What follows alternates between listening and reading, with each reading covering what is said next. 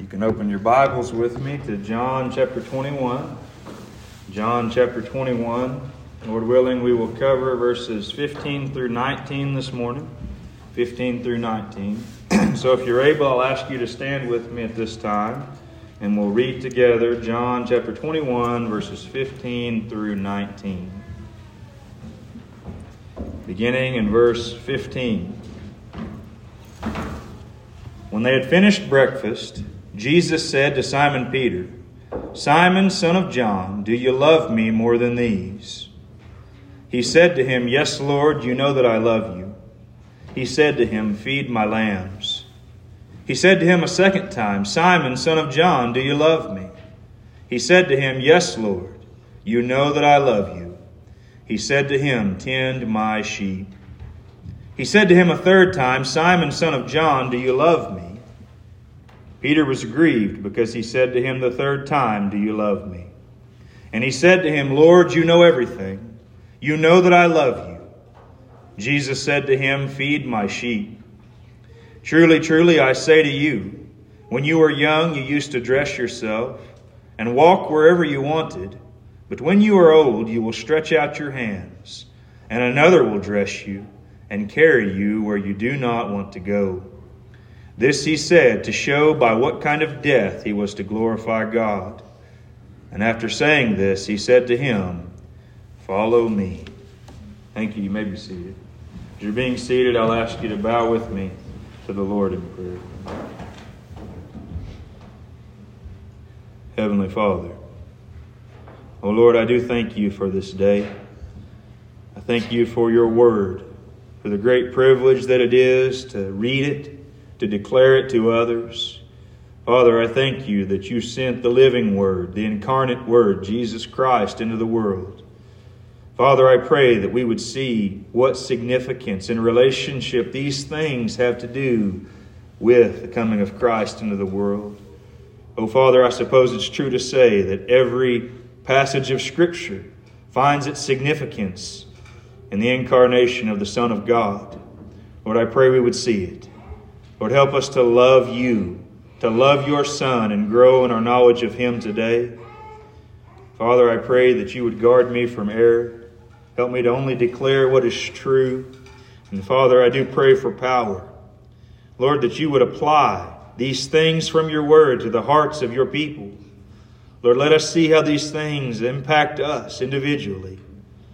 Oh, Father, I pray that you would get glory, all the glory to your name. I ask it in Jesus' name. Amen. So, the title of this message shown in your bulletin says, Do You Love Him? And I find that to be a very appropriate and fitting title in light of the fact that that question is asked three times in our text by Jesus to Peter Do you love him? And I discovered upon completing my notes and going to save the file that I already had a sermon titled, Do You Love Him? And so, for your sakes, we can still leave it that way, but another fitting title might be The Lord of Love, the Lord of Love Himself. And I find that has an immediate bearing in my own mind to this Christmas season. One of my favorite Christmas hymns is Joyful, Joyful, We Adore Thee. And it goes on to say, God of glory, Lord of love, in the opening lines. And He is the Lord of love. And I do believe this is very much a Christmas message. Let me explain for a moment what I mean by introduction. I don't usually do this, but it seems very fitting and, and supernatural almost what occurred to me last night.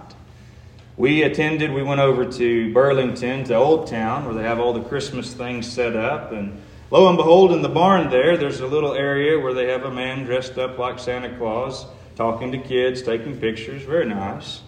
Well, we get into this room, and the chair, the rocking chair that this Santa figure is supposed to sit in, was vacant. There were no other chairs in the room. So I thought, well, I'll sit down for a moment. And wouldn't you know, before long, kids start gathering in, and my beautiful wife suggested, well, why don't you go ahead and read the real Christmas story to all these kids? Room full of people. So I opened up the scriptures to Luke chapter 2 and started reading, and you could have heard a pin drop in the room. And next thing I know, the man dressed like Santa walks in and sees me sitting in his chair reading the real Christmas story. And he waited and he listened. He was very kind, a nice man. And we got done, he said, That was just beautiful. Thank you. And so all the people in there got to hear the real Christmas story from the scriptures. Well, then the man, he starts talking with me more and more. And I, you know, there's a historical fact that the original, the real St. Nicholas, was a Christian who loved Jesus very much. And he got in a fist fight with a man at the Council of Nicaea for saying Jesus wasn't God. Well, I start relaying this to this Santa figure, and he said, Yeah, that's really good. That's really good. And he said, But you know, he said, I guess I'm, I would be even more impressed if, if Jesus, if he was just a man. So it doesn't really matter to me whether he's man or God. And I'm thinking, the original St. Nicholas punched somebody in the face for saying that, and you're saying that. And we had an interesting conversation from that point. But here's my overarching point that when we look at the coming of Christ into the world, and I share that story for this reason, that the point is we're going to be asking, Do you love Christ? And here's a man, I don't know his spiritual condition, but he was content to believe in a Jesus who was only a man. The point is that if you celebrate this time of Christmas, you look at a baby in a manger and you think about the coming of Jesus into the world, as only a man, that is not a Jesus who can save anyone. That he must be God. And so it matters the Jesus whom you love. And as we look at what's revealed about Jesus and his interaction with Peter here today, we're going to see who Jesus really, in fact, is and everything that has to do with his coming into the world. And so, by further introduction, I just want to consider some things with you. Most of us are probably familiar with what's happened leading up to this text today. We ought to know very familiar uh, Peter's previous pride and his subsequent failure. Peter had denied the Lord three times. But for the sake of any who may not be familiar with what has actually happened, or for us who are familiar, it'll be helpful for us to reconsider what has taken place that leads us to this. Oftentimes we'll read things like this without a fresh sense of what led to it. And I find that it's going to be very helpful for us to look at them again. And so, briefly with me, look back at Matthew chapter 26. Matthew chapter 26. And we'll consider this picture of Peter's failure that leads right into our text today. Matthew chapter 26. Begin reading with me at verse 30. And when they had sung a hymn, they went out to the Mount of Olives. Then Jesus said to them, You will all fall away because of me this night. For it is written, I will strike the shepherd, and the sheep of the flock will be scattered. But after I am raised up, I will go before you to Galilee. Peter answered him, Though they all fall away because of you, I will never fall away. Jesus said to him, Truly I tell you, this very night, before the rooster crows, you will deny me three times. Peter said to him, Even if I must die with you, I will not deny you. And all the disciples said the same. So, here in this text, Jesus predicts Peter's denial and his failure. And then fast forward with me to John chapter 18. John chapter 18, we begin to see the unraveling of this failure. Peter says, I'll not deny you, even if none of the others, even if they all fail you and deny you, I won't, he says. Then in John chapter 18, beginning at verse 15, we find this Simon Peter followed Jesus and so did another disciple. Since that disciple was known to the high priest, he entered with Jesus into the courtyard of the high priest. But Peter stood outside at the door. So the other disciple, who was known to the high priest, went out and spoke to the servant girl who kept watch at the door and brought Peter in. The servant girl at the door said to Peter, You also are not one of this man's disciples, are you? He said, I am not. Now the servants and officers had made a charcoal fire because it was cold, and they were standing and warming themselves, Peter also with them, standing and warming himself. And then look over to verses 25 through 27. Now Simon Peter was standing and warming himself. So they said to him, You are not one of his disciples, are you? He denied it and said, I am not. One of the servants of the high priest, a relative of the man whose ear Peter had cut off, asked, did I not see you in the garden with him? Peter again denied it, and at once a rooster crowed. And finally, looking back at Matthew chapter 26, we'll read verse 75. to complete this scene. Matthew chapter 26, looking at verse 75.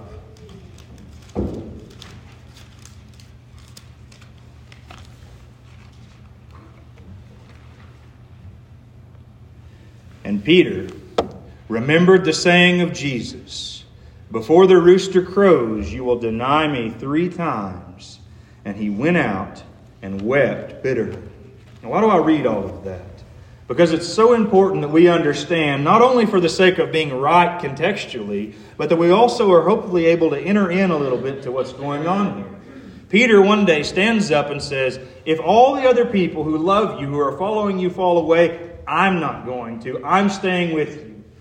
Arrogantly and boldly declaring he will not fall away. Jesus says, Yes, you will. You're going to fail. You're going to fail. In another place, we find Jesus says that Simon, Satan, has sought, sought to sift you as wheat, to disturb you, to challenge your faith, to tempt you to sin and fail. But I've prayed for you. And then we see it unfolding in his failure and his denying the Lord. And then we see his bitter weeping at seeing a glimpse of the Lord. And after all of his sin, and we'll consider certainly that it is sin we see in Peter, then we saw after that the Lord's resurrection from the dead. This is just how what's leading up to this. Peter's failed, the Lord's risen from the dead and appeared to the disciples at least two other times before this. And he spoke in peace to them. He looked right at Peter on that occasion, we can assume, and he said, Peter, look at my scars, as he told the rest of them. Behold my scars. Look at what I did. It's really me risen from the dead. And finally, today, we see the Lord dealing specifically with Peter about his sin. I want to reemphasize that. We've got to be clear that Peter's denial that led to this restoration in our text today was sinful. It wasn't just a casual, unimportant slip of the tongue. And we might argue and we might think that, well, if I'm in a really intense situation, then my sins don't really count. If I get angry with my spouse because they're being ornery to me, then, well, that's really kind of a lesser sin that God doesn't really care about. You don't get more intense than what Peter was facing, standing before the soldiers who had arrested his Lord and who were going on to kill and crucify him. His denial was in. He was under duress, we could say. We don't have an excuse for our sin because we're in intense situations. And think of what the Lord had specifically said in Matthew 10 33. Whoever denies me before men, I will also deny before my Father who is in heaven. And in case you're unclear, if you're denied by Jesus before the Father, you're not getting into heaven. If the Son of God does not grant you entrance into the kingdom of God, you're not getting in. So this is not a small thing that happened in the life of Peter. And the trouble is, even when we consider the backstory leading up to this, is that we may often be tempted to look at ourselves as the good guys when we read the scriptures. We may look at people like Peter or Thomas or the children of Israel and we see their sin and we can become hypercritical of them. And we have a tendency to think, well, if I was in that situation, I would have done better. Have you ever just stopped and thought, if I was there in the garden, I wouldn't have taken the fruit? Probably any of us at one time or another have thought, well, why would they just not leave it alone? They had everything perfect. And we assume that we are the good guy, that we're better. But consider this. I read this already from Matthew 26. Verse 31 Jesus said to them, You will all fall away because of me this night. So keep in mind, Thomas and Peter certainly had these public failures, but they weren't the only ones who failed. They all fell away. They all failed the Lord. But what we see in Peter's denial is that it almost seems to be compounded by his adamant and prideful declaration that he wouldn't fall away even if others did. If there's an application to us in this already, it's this that all of us fail the Lord and deny the Lord at some level, and it's not okay, and it's a sinful thing when we do that. But what compounds it and makes it worse is when we look at others who have failed the Lord and we think ourselves somehow better than them for some reason, as though there was something better in me than others who have failed the Lord. And that is more uniquely what's being dealt with in Peter here his pride, his arrogance. And so, the point here today, if you're going to enter in at all, this is the situation in Peter's life. If you want to hear and see in our text today an encouragement for your soul that shows you the great glory of Christ coming into the world, his love for his people, if you're going to enter into that at all today, you're going to have to realize that there's a parallel between ourselves and our sin and what we see in Peter. In other words, if you're not honest about your own sin, and you're not honest about your own failures towards the Lord, then there's not going to be anything of any great value to you here today. In Peter's case, it was necessary that he have a night of bitter weeping. Now, my point with you is not that you and I would wallow in our sin and just go around kicking and beating ourselves up over our failures, but a night of grief and bitterness is often necessary to bring us to the level of brokenness that God would have us to be at in order to be restored. That if we don't actually enter into and care about our failures, then we're not very likely to actually deal with them. And so, if you want to come to realize the greatness of this season, this Christmas season, uh, just I'm reminded again, this man, he said, if you just see the great example that Jesus set for us, this man Jesus, look at all that he did. The man dressed up like Santa Claus, and I told him, I said, Sir, the wonder of Jesus' incarnation is that he did what we could not do. It's not that he came to show us the way to do it, so much as he came to do it in our place, as our substitute, even to death for us. And so if you don't see your own sin and uh, have an awareness of your own failure, which is immediately leading us into our thoughts today, then you're not going to have a proper understanding of the reason the babe was born in Bethlehem to begin with. All of our celebration and singing of songs is going to be empty and vain if we don't enter into that reality. And so here's the one question that I would put to you and myself as well today Do we love Him? Jesus asked three times first, Do you love me more than these? And then two more times, Do you love me? Do you love me?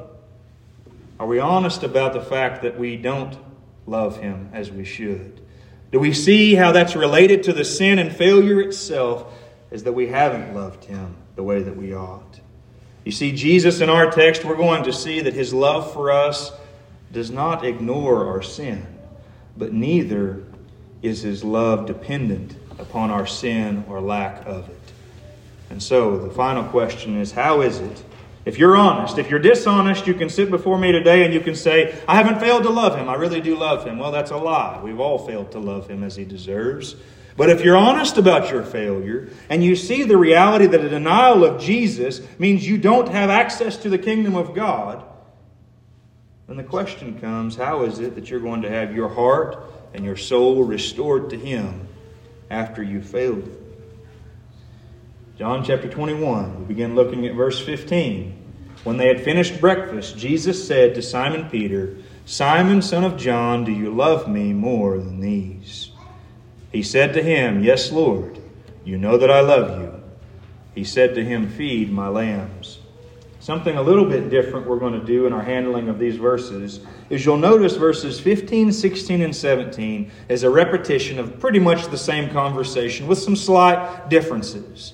And so, what we're going to do is we're going to draw out the primary points that are expressed in actually all three of these verses and hopefully, we'll see that what's happening as we go through them is it's being emphasized and re emphasized and re emphasized. And so we can kind of take them collectively together. But we begin looking in verse 15. The first thing we see is that it is Jesus who initiates this conversation. What does that have to do with you? It is always God who acts first, never us.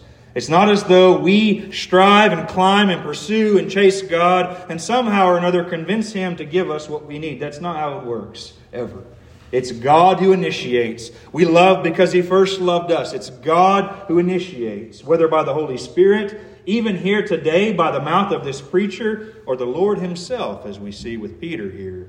It is God who initiates the restoration of His people. And so I'm curious. Is there anyone here today that God is initiating a conversation with?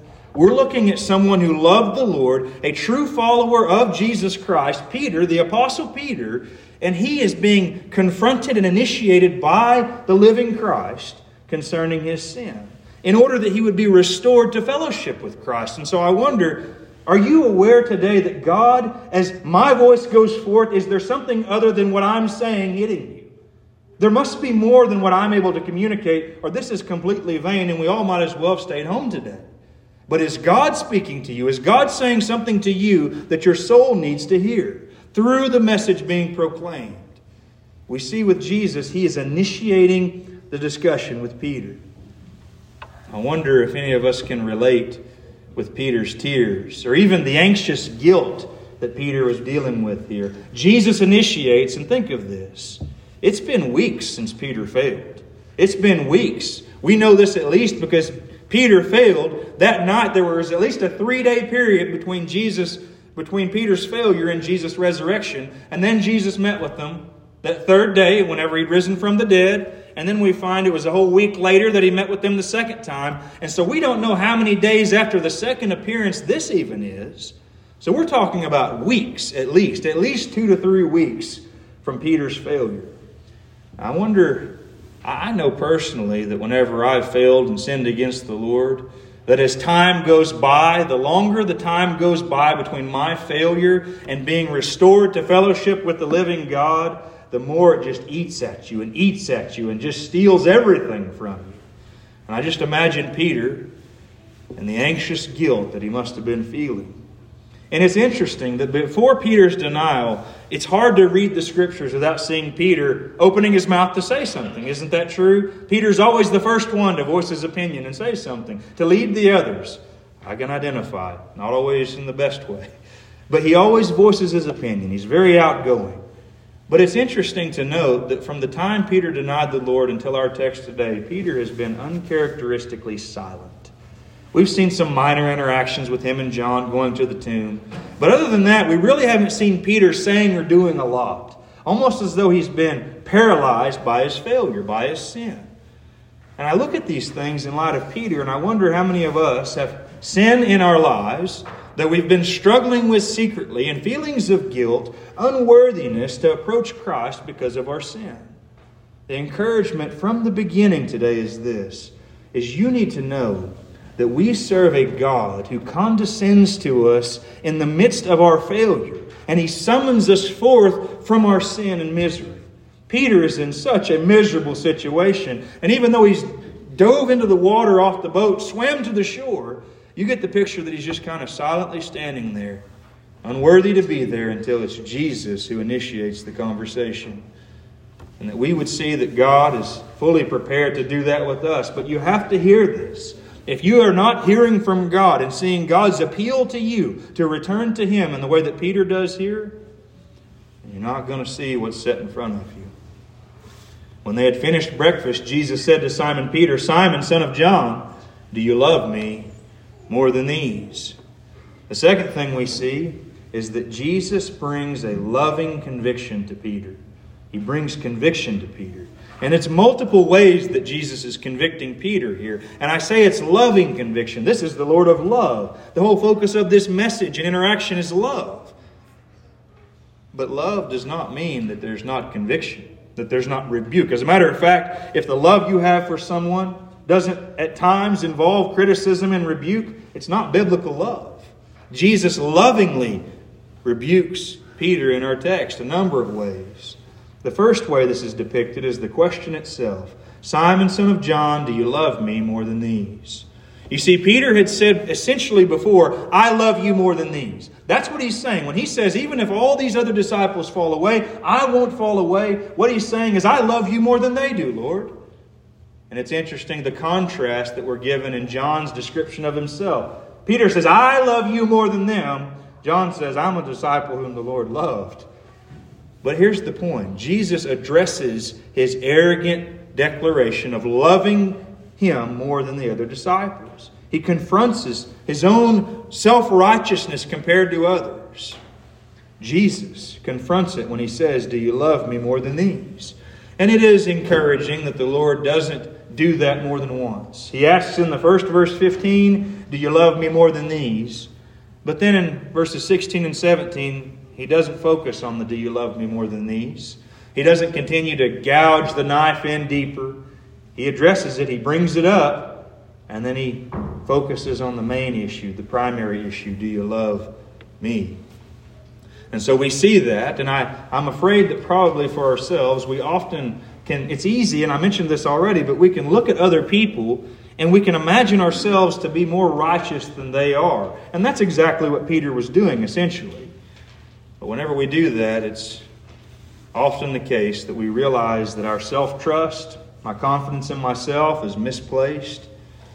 and when that happens, it is a bitter thing to swallow. So, the first form of conviction Jesus brings is he rebukes Peter essentially in the question for his arrogance by comparison to the other disciples. The second way Jesus brings conviction to Peter and to us is that he identifies the root of all sin. What is the ultimate root of all sin? What is it?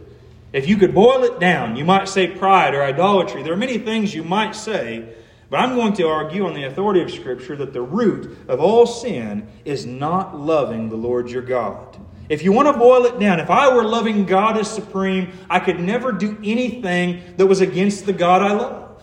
That's the root of all sin.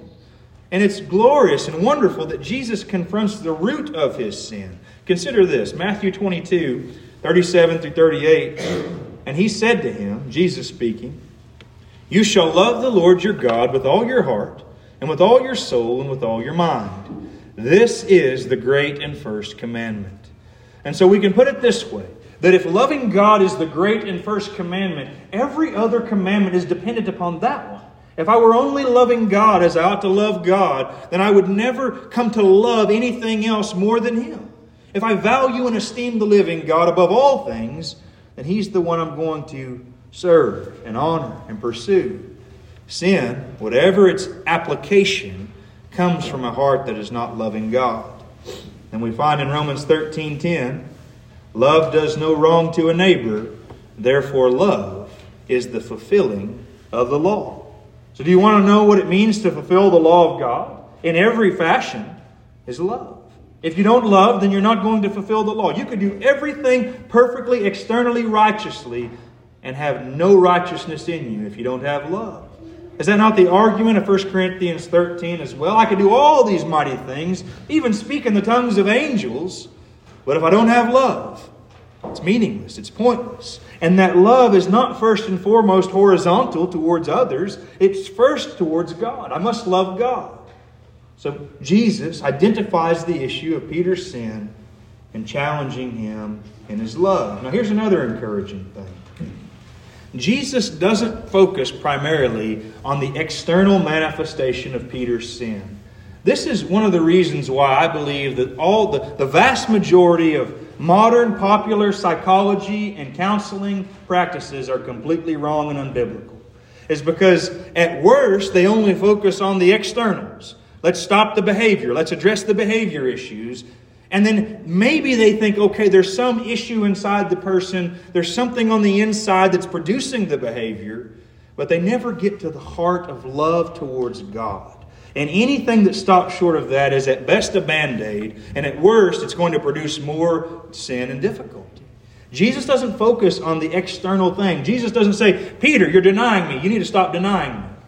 He deals with the heart, the root. What's producing that denial? What is it inside Peter that's actually deal, needs to be dealt with? He doesn't go on grading him or bashing him over the head. And I wonder, even as parents, how guilty we often are of that. Can you relate with this as a parent or a grandparent or anyone? Do you see the little ones are acting up and you think they need to stop the behavior? What's wrong with you? Without ever addressing the heart that's producing the behavior.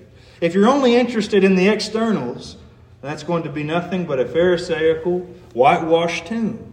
Jesus says, I'm after the heart. Do you love me? He's interested in the heart. And you know, there are people who spend their entire lives just simply cutting off and pruning bad fruit, which is going to be replaced with more bad fruit, because they've never gotten to the root. So the question is have you gotten to the root of your sin? loving God. When they'd finished breakfast, Jesus said to Simon Peter, Simon, son of John, do you love me more than these? The third way that Jesus convicts Peter lovingly here is he refers to him by the name that he had formerly gone by Simon, son of John. Did you notice that? There's one other occasion that I'm familiar with that Jesus refers to Peter as Simon, son of John, other than this one after he's called him. You know what it is? Whenever Jesus asks, Who do men say that I am? and then he goes and asks, Who do you say that I am? Peter says, You're the Christ, the Son of the living God. And Jesus says, Blessed are you, Simon Bar Jonah. He refers to him that way. Now, that's a unique instance. Do you know why? Because then he goes on to say, Flesh and blood has not revealed this to you. He brings up who you are physically, according to the flesh, is Simon Bar Jonah, Simon, son of John. That's what he tells them. It's related to his lineage. But every other time he's referred to as Peter or Cephas. It was Jesus who said, You're going to be called Cephas. You remember that from John 142? Andrew goes and gets Peter, his brother, and he brought him to Jesus. Jesus looked at him and said, You are Simon, the son of John. You shall be called Cephas, which means Peter.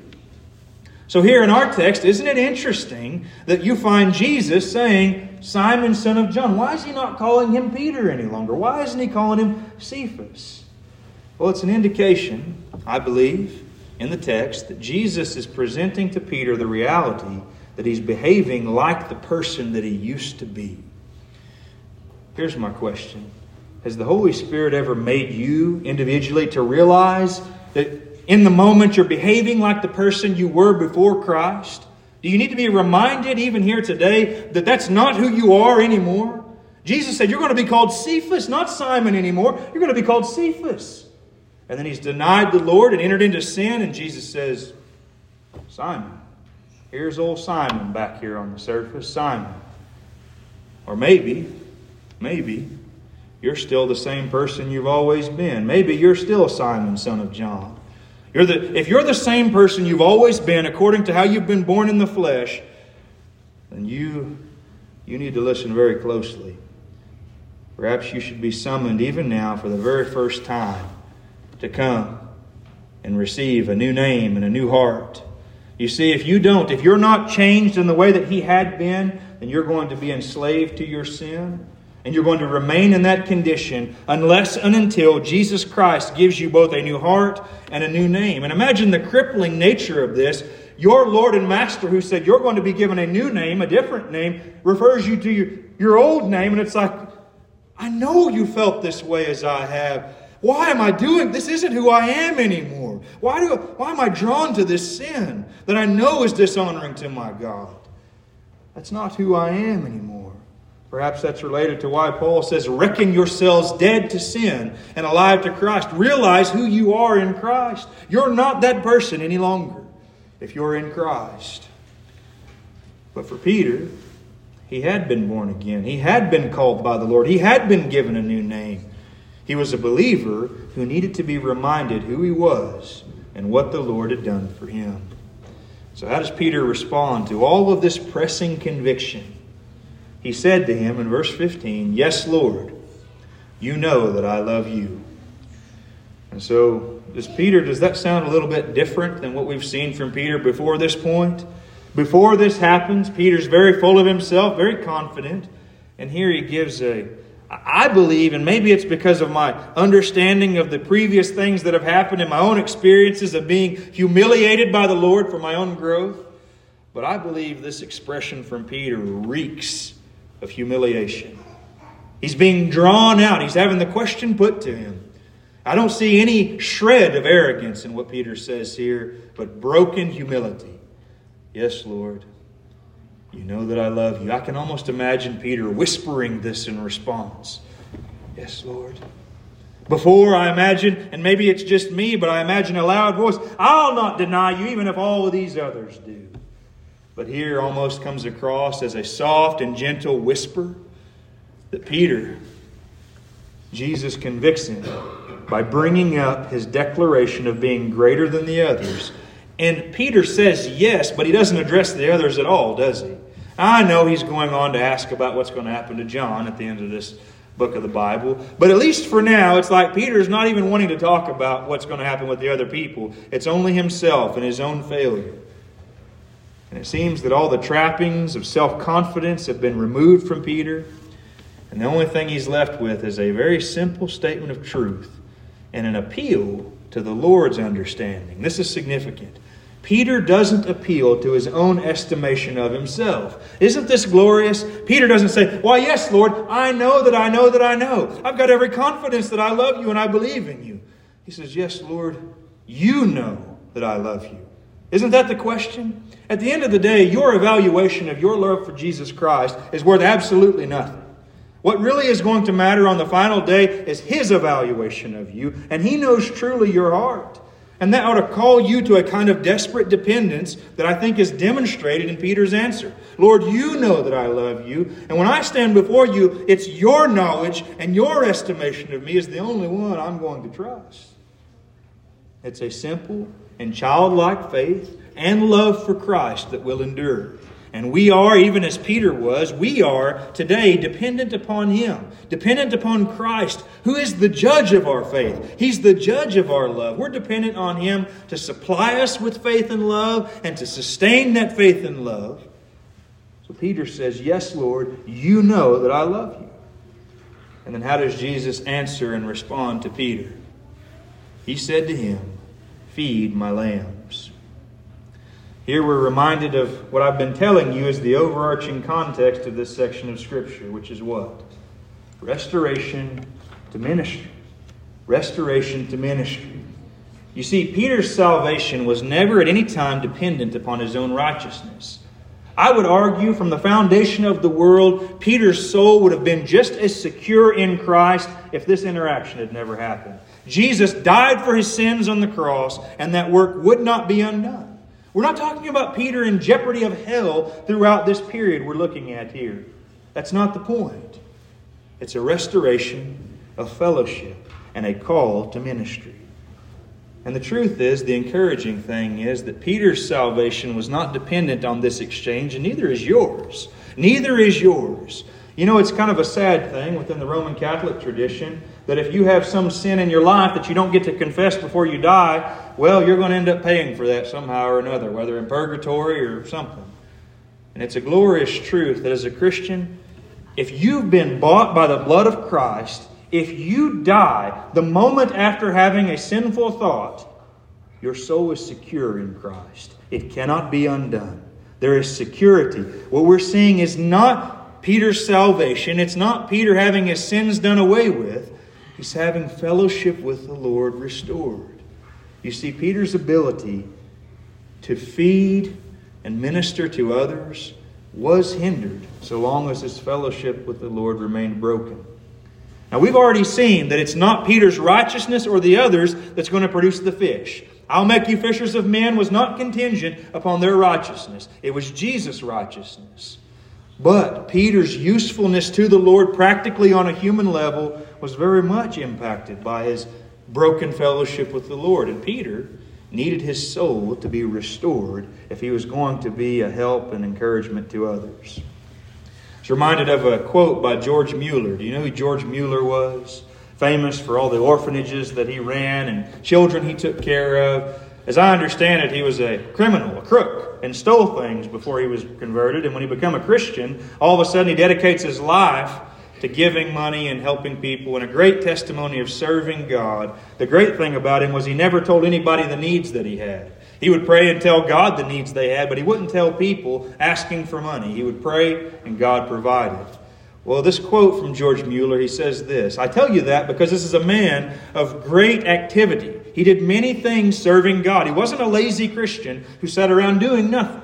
A very busy man. And this is what he said one time. George Mueller said, The primary business I must attend to every day is to fellowship with the Lord.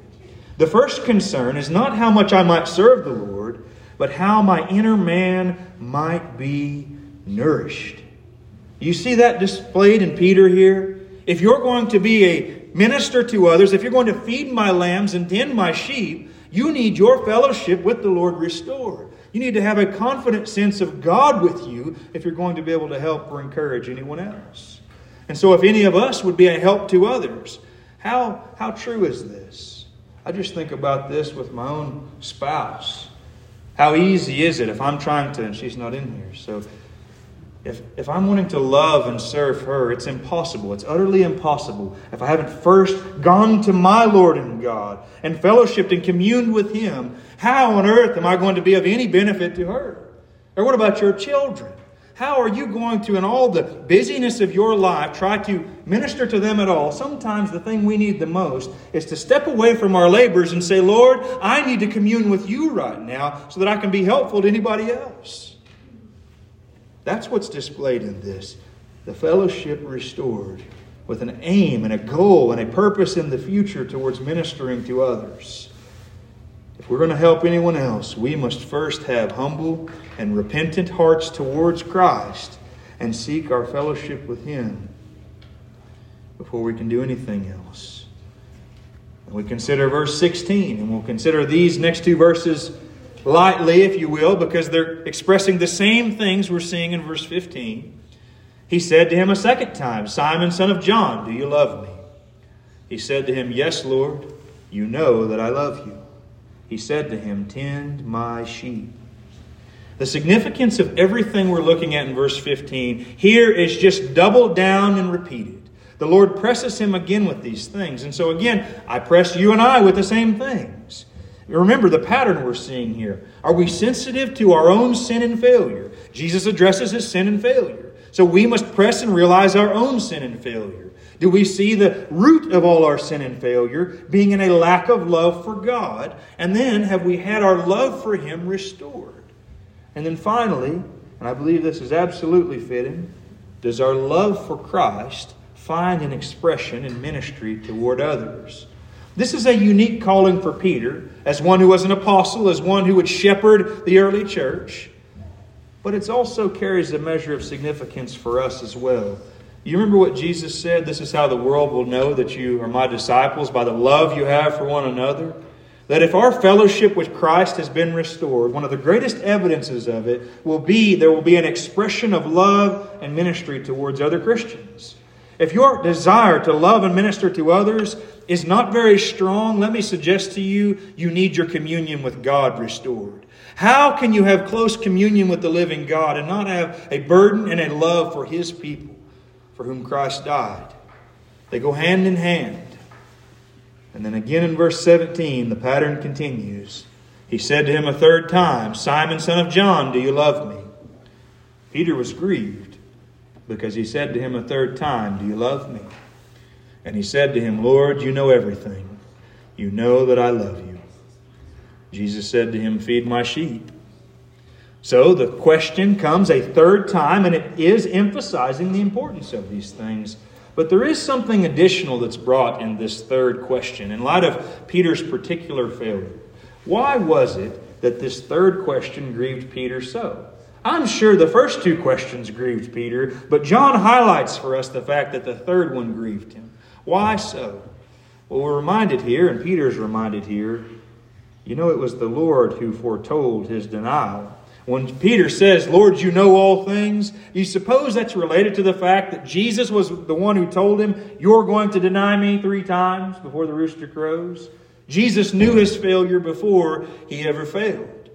So there's a relationship here, but the grief, I believe, comes from this reality He's reminded of the specific nature of his failure all three times.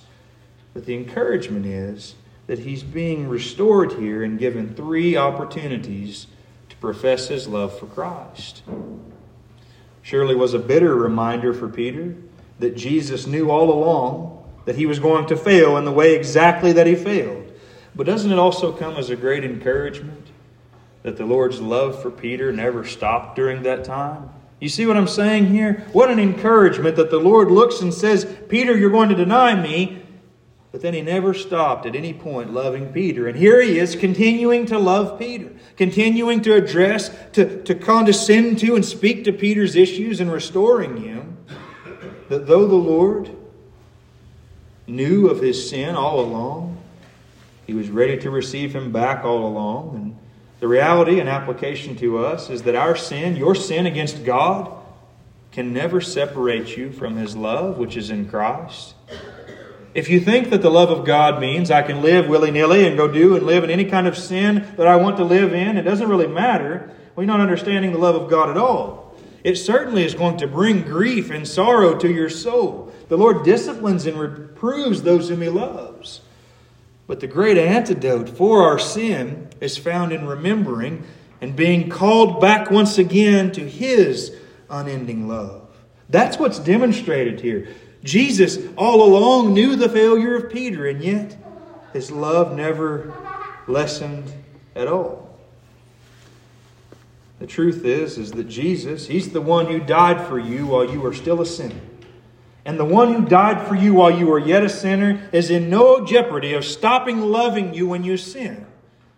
But the call is to return to Him, to have your fellowship restored. Not that you might be saved. If you're in Christ, you will be. But that you would have that sense of fellowship with God restored and be able to minister to others. And this leads us into our last two verses, and we'll take these together verses 18 and 19. Truly, truly, I say to you, when you were young, you used to dress yourself and walk wherever you wanted, but when you're old, you will stretch out your hands, and another will dress you and carry you where you do not want to go.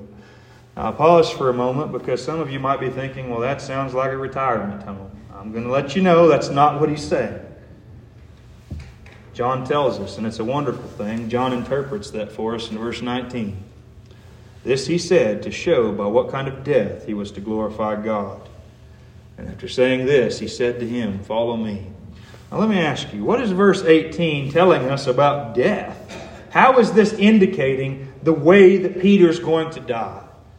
You know, it's a historical fact that Peter was crucified upside down. He had his hands stretched out. He's saying when you're young, right now, essentially, you're walking, you're moving, you're going where you want, dressing yourself, but the time's going to come for you to die. Your hands are going to be stretched out, and somebody else is going to do something to you you don't want done to you. And this is going to be related to your death and the way you're going to glorify God.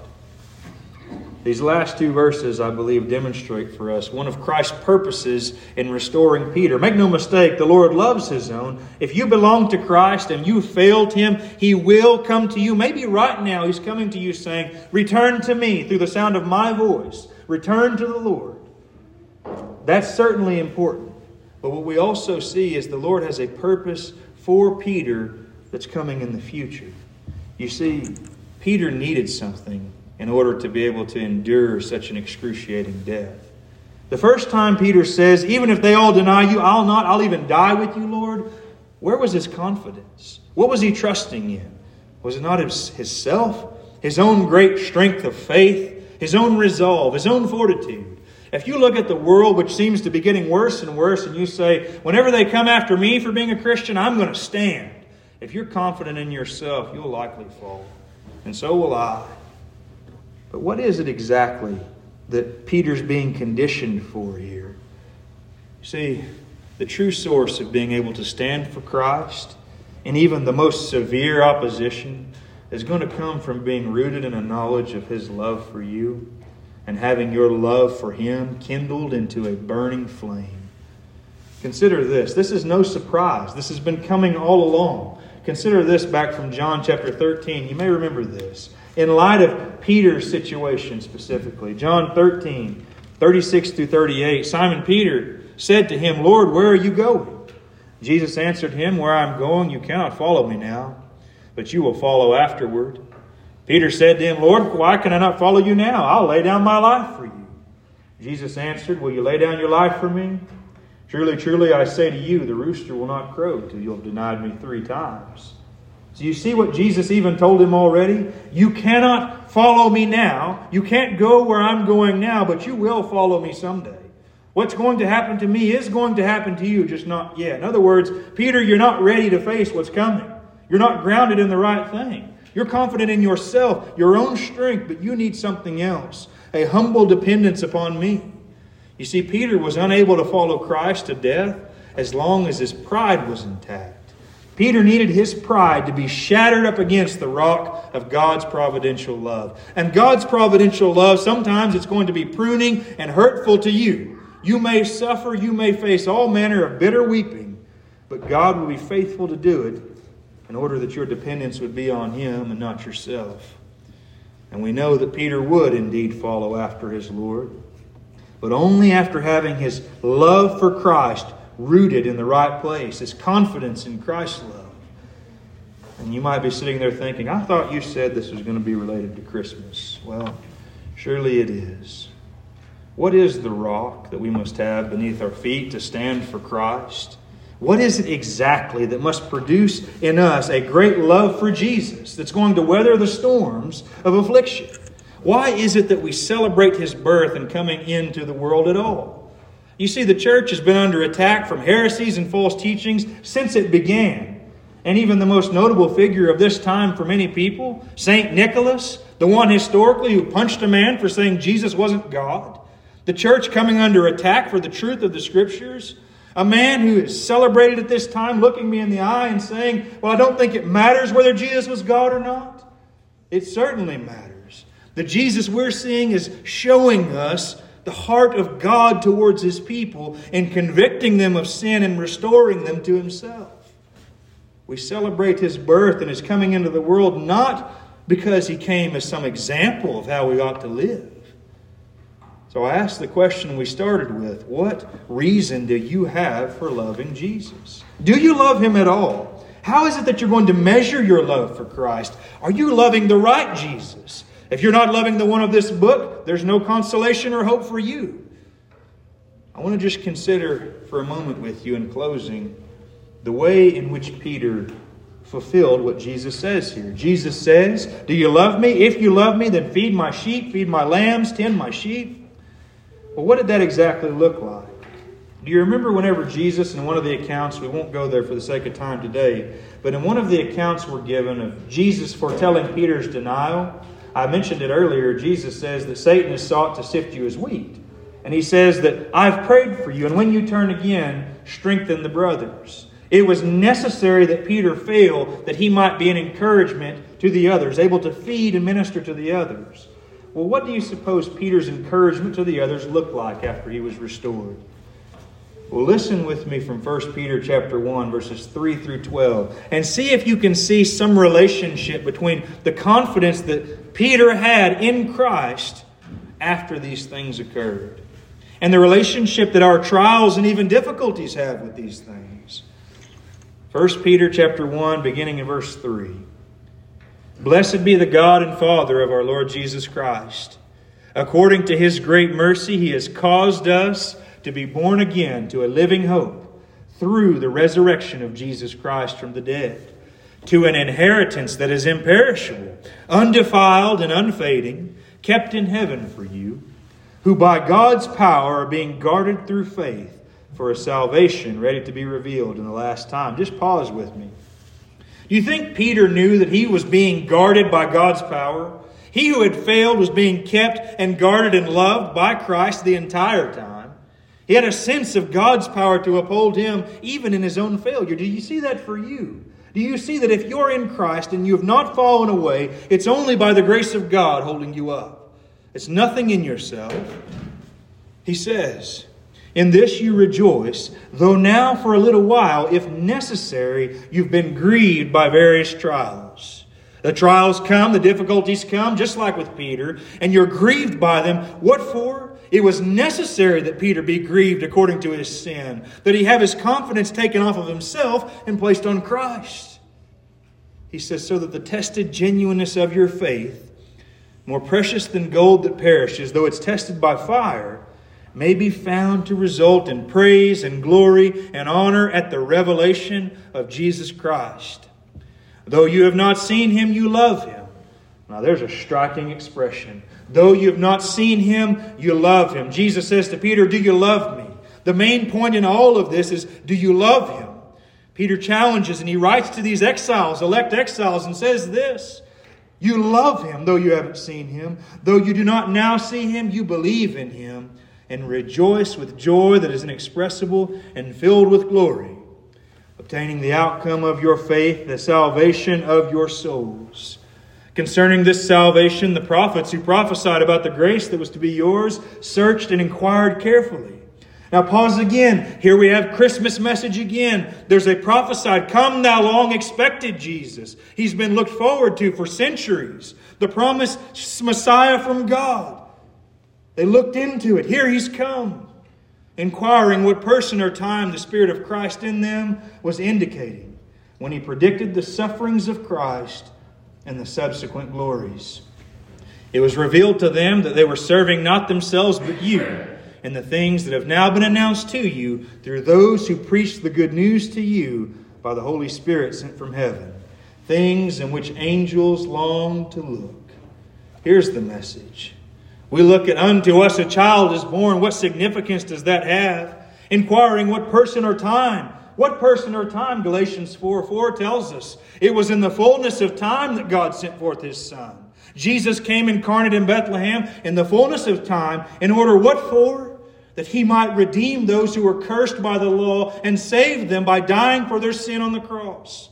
That's the Jesus we're seeing, and he can't do that if he's not both God and man. And these are the great realities of the love of Christ, which ought to warm your heart. If you're not rooted and grounded in his love for you, basking in the wonder of his love, you'll not stand. But if you're his, he's calling you to see him, return and be restored to him. I say the point of this section in John is primarily restoration to ministry. But make no mistake, as a Christian, there is no being restored to ministry without being personally, individually restored, and that's not unimportant. But if you're outside of Christ here today, what greater hope could you have? The good news that Christ has come and He died to save you from your sins. He bore the wrath of God in the place of sinners. He rose from the dead. Is there any greater demonstration of love? Any greater picture of glory than this? That's why I love to sing this time of year. And I'll tell you just in closing, I suppose my favorite Christmas hymn is probably, well, there are many, but it might be perhaps Hark the Herald Angels Sing. You all sang that beautifully today, but did you enter into the words of it? Whenever you sing, Hark the Herald Angels Sing, the angels are declaring the glories of Christ who has come. Do you enter in with the heart of what that message is? Hark the Herald Angels Sing, Glory to the newborn King. Why? Why glory to Him?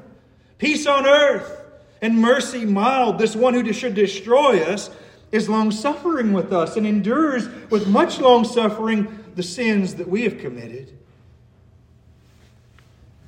And then we find peace on earth and mercy mild. What's the next line? God and sinners reconciled. The reconciling love of God in Christ. There is no greater message. And those are the realities that Peter's being reminded of as he's face to face with the living God, with Christ in our text. And I pray that you've come face to face with them, reminded of your sin, seeing that there is an issue between you and God, whether as a Christian or for the first time, there's something hindering fellowship with God. Christ has dealt with it with his own blood. That message. And then saying, Oh, this God who has redeemed me calls me to right relationship with him, to seeing his love and my love for him in light of his love for me, and being moved with a desire to go and minister to others. That's the pattern in Peter's restoration. And I pray that it would be the same for us. And so, with those things, I'll call you once again as a Christian. Be restored to God, restored to fellowship with Christ through these things, through His voice coming to you, and to the lost, that you would repent of your sin and trust in Jesus Christ.